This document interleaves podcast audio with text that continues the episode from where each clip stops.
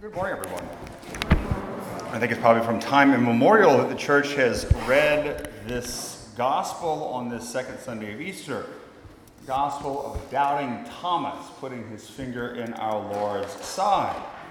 But since the year 2000, we have celebrated this second Sunday of Easter as Divine Mercy Sunday and a great way to focus much more on our Lord and His mercy than on this passage of doubting Thomas. And so the challenge is, I'd like to present to us today, is how can we sort of connect both of them together? This meaning of the second Sunday of Easter, focused on doubting Thomas and his Easter faith and on the meaning of divine mercy, which of course has its roots in the divine mercy apparitions to the Polish nun Saint Faustina Kowalska. Well, if we look at the Gospel, Thomas, what, what is the central issue? Is that Thomas has a difficult time in believing the resurrection. Now, he knows Jesus. He was with him for three years. He saw his miracles. He heard his predictions of his resurrection. Also, he heard the testimony of the women and the apostles who said they saw Jesus. We hear it in today's gospel. But yet, he still has a difficult time believing it's true, believing it's real. And so, in order for him to believe, he has to have that direct experience of putting his hand in our Lord's side. And so when it comes to divine mercy, the connection, seems, is that so often we are like doubting Thomas.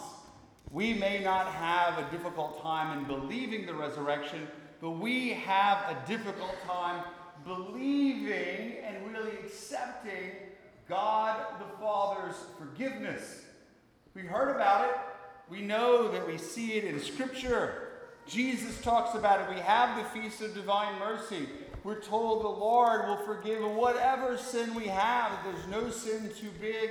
But deep down, so many of us have a hard time believing it's really true.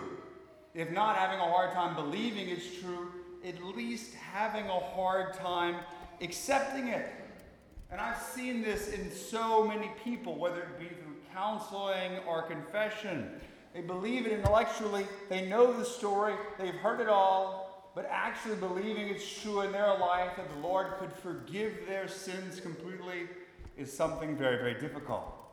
Why is this? And so, what I want to do is have recourse to the writings of Father Henry Nouwen, who many of you may know, who wrote about 28, 29 years ago a very famous book called The Return of the Prodigal Son where he talks about and sort of reflects on Rembrandt's beautiful painting of the return of the prodigal son. And in this one section, he gives three reasons. Three reasons why we often have a hard time believing in and accepting the Lord's mercy in our own lives. One, he says, is that sometimes we want to prove to God that our sins are too big to overcome. I hear this a lot. Oh, there's no way God can forgive me. I've done so many bad things. Or people joke and say, Oh, Father, you're going to have to pass out when you hear my confession. People think that their sins are so big, and it's almost like a challenge to God that He can't do it, that He doesn't have the power to do so because our sins are too big. Almost like we're trying to prove something to God.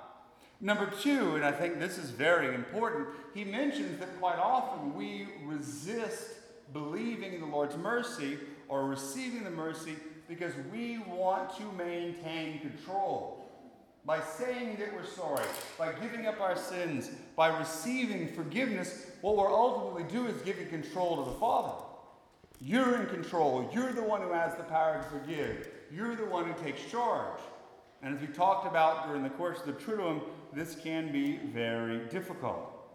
And third and finally, and this is the one that he really hones in on, is that so often we want to be the hired servant and we do not want to be the son. And this is the way he goes back to that parable of the return of the prodigal son. Remember, the prodigal son is the one who goes and receives the Father's mercy. And as a result, he gets the ring and the robe and the party and welcome back into the house. But when you are the son, there's certain ways you got to behave. You got to be appreciative of the, the Father's mercy. You got to live a certain way. You got to fulfill what you're called to be. But if you stay the hired servant, you can still rebel. You can still complain. You can still gripe. You can still revolt. But the one who is the son has to start living in a new way. And quite often, that is the real reason that we reject the Lord's forgiveness. We say He can't forgive us because we are afraid of living like the Son. But the truth is, Christ is willing to come to us in our own doubt in regards to the power of the Lord's forgiveness in the same way he was to Thomas in his doubt about the resurrection. He is willing to allow us to experience it in a real way, not just intellectually, but to be able to put our fingers in his side, to experience it in a real, concrete, incarnational way. And the way he does it is through the sacrament of confession. Because it's in the sacrament of confession that he sort of puts flesh on forgiveness. He gives a body to mercy where it's not just this abstract thing that we, oh, hope God's forgiven us, but we hear the words of the priest. We're forgiven of our sins, and we can walk away in great confidence in that. And that's why I think there's sort of a connection in today's gospel. It's the beginning of the gospel that Jesus breathes the Spirit on the apostles and says, Whose sins you forgive are forgiven them, and whose sins you retain are retained.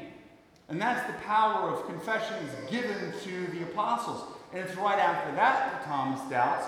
And right after that, in a certain sense, like the first confession, Jesus appears to Thomas and forgives him for his doubt by allowing him to touch and experience his risen body and to receive his mercy.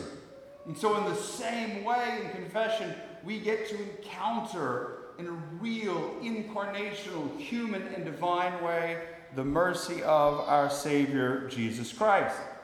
And like Thomas, it might be sort of frightening.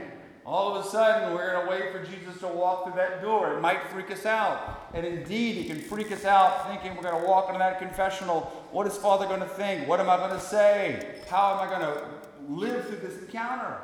But of course, just like Thomas, that encounter transforms him. His faith grows. And I've seen it so often in people who come to confession, particularly after they've been away from a long for a long time. The encounter with the Lord's mercy can be truly transformational. So I'm sure a lot of you know we hear confessions here during the course of the Triduum. It was this year, it was me, Father Pelsey, Father Champlain, and a couple of other priests. So, over the course of those three days, you sort of counted it up. We estimate that amongst us, we heard 390 confessions. Uh, there may have been some big ones, but I can tell you a lot of people were pretty excited to receive God's mercy because they had such a long line. I probably gave them two confessions and told them to leave. They didn't have to listen to me tell them anything. It may have been the case, I don't know. But still, a lot of rejoicing in the mercy of the Lord, of that encounter with Jesus. So, that is my suggestion to you, my encouragement on this Divine Mercy Sunday, where we believe the, the floodgates of mercy are open even more than usual. To avail yourself today or this Easter season of that encounter with Christ's mercy. Whatever fear, doubt, hesitance we have about the ability of the Lord to forgive us, put that to your side and come and put our fingers in the Lord's side and experience His divine mercy. Amen.